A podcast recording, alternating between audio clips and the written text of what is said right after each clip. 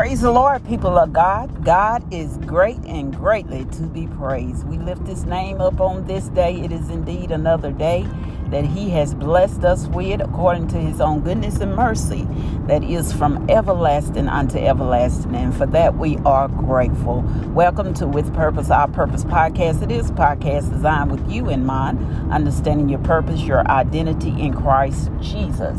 For we have to know who we are and to whom we do belong in such a time as this. And truly, we are in the end of days. We begin to count the days down and from after the crucifixion of Christ on the cross, his death, his birth, uh, resurrection from the grave and his returning into the kingdom. He said, I go away to prepare a place for you. I come again to receive you unto myself. The end of days began. The end of days began over 2,000 years ago. And we are seeing the fulfilling of that which Christ spoke of in Matthew chapter 24, where he told there would be signs and wonders, the times and seasons that you will see, and we are definitely seeing those things that are up on the up on us, even in the weather. There's uh, is saying there's four tropical storms out in the ocean that is forming right behind one another, and there's great concern that all of them might combine together to make one big storm. It's weather, the season. You can't tell one season for, from a next. August is usually the hottest, most humidity uh, part of the year, but yet you're going to have 80 degree weather in August. God is soon to return. The signs are all uh, around us as He so predicted. But are we taking heed? But He said it would be just like in the day of Noah. They would be partying, they would be married, giving in marriage now Noah crying out, it's going to rain.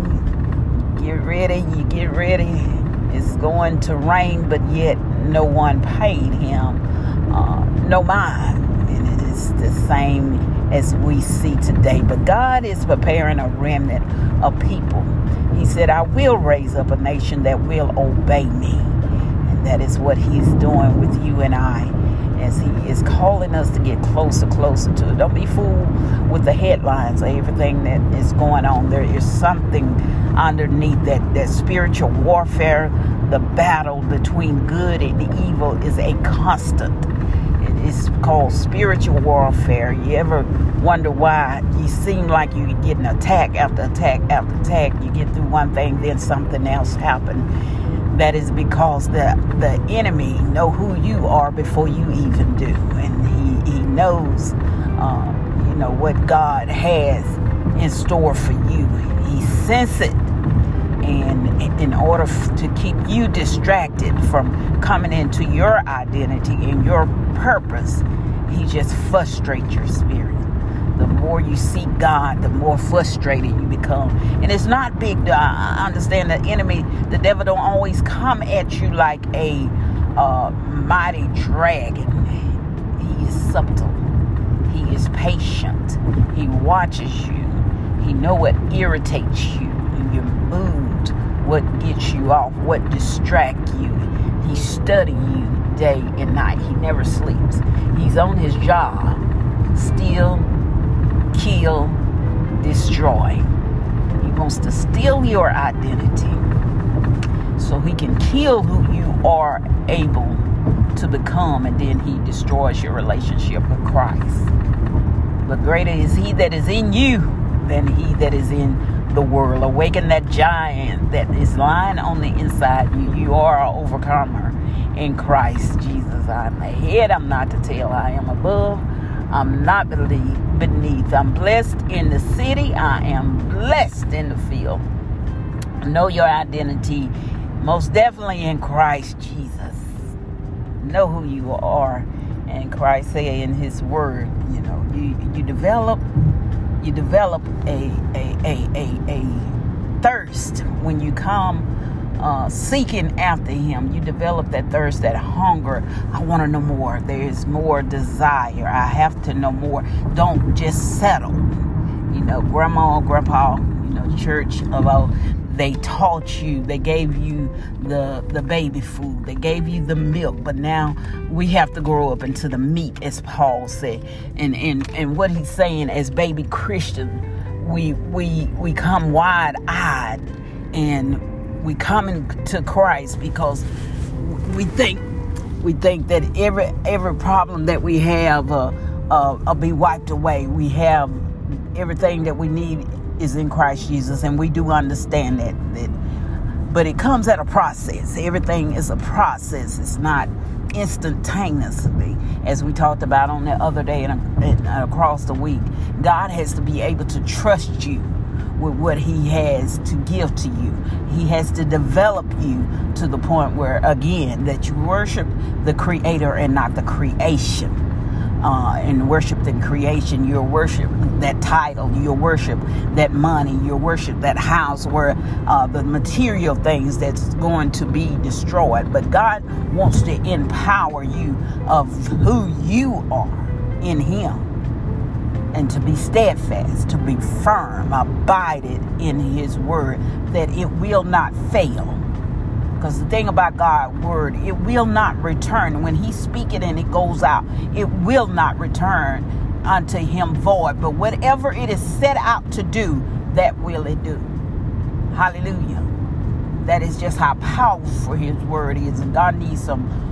He don't need coward soldiers. He need those strong soldiers on the battlefield that know that you know that you know without a shadow of a doubt if God said it is coming to pass. But when we walk into this thing and we romanticize it, that I am a Christian, I am in Christ Jesus, nothing bad is ever going to happen to me again.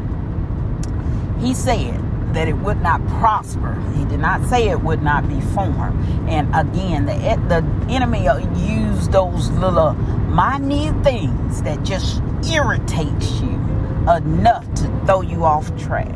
You got to become wise to the ways of the enemy. And you only can, only can do that through by the Holy Ghost that teaches you all things. Just like the, the devil has been around since the beginning since the beginning. He studied, he knows things. He's century old.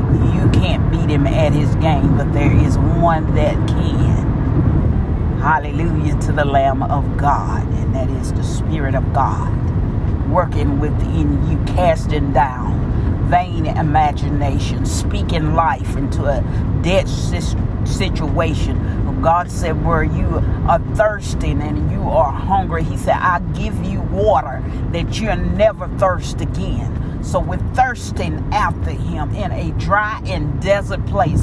God, I want more of you. I desire more of you. Jesus, fill me up. Hallelujah. As Tasha Cobb said, till I overflow. I want to flow over. Fill me up. And He is the only one that can quench that thirst. And then he said, Out of your belly will begin to flow living water, which is the word of God. You feasting on it, he giving it to you, you receiving it. And then when you find yourself in that situation and you find yourself in need, out of your belly begins to flow the word of God. And the word of God, the what? It will not return unto you void. It will not return unto God void. It will fill whatever He sent it out to do. Speak it, speak life. But God is developing you. It is a process that comes with it. We mature in it, we grow in it. And it's just like uh, a, a child when you you remember when you had to learn your ABCs. You had to learn your ABCs before you could learn what the word is. And once you put the ABCs and get together in the right formation, it formed a word. Then after you learn the word, you can take the word, you get knowledge of it and understand it, then you can apply it in a sentence. That's the way they taught you grammar. You had to learn it step by step to grow up in it, and as you begin to form sentences, then you make paragraphs. After you make paragraphs, you could write a whole page. You could write a book. It's a process. God is processing you through this thing to, in order to for you to be able to be affirmed and assured, anchored in the Word of God. Abided, unmovable, unshakable. Believe it. If the Word of God said it, we believe it, we receive it, and we utilize it for our growth in Him. Stay fast. Do not give up on the fight, no matter what you're facing, no matter what you're going through. If you're you develop that hunger and thirst, as Isaiah said, by he said, "Come unto me." He said, He'll give you water that you never thirst again. There is meat, hallelujah, in the Word of God that will fill you up. Hallelujah. That's how powerful God is. God loves you. So do I. Stay steadfast about it. In His Word, God will do just what His Word would say He will do. And it's from everlasting on to everlasting. Believe that. Believe it. Believe it. Believe it. You all be blessed until we meet again.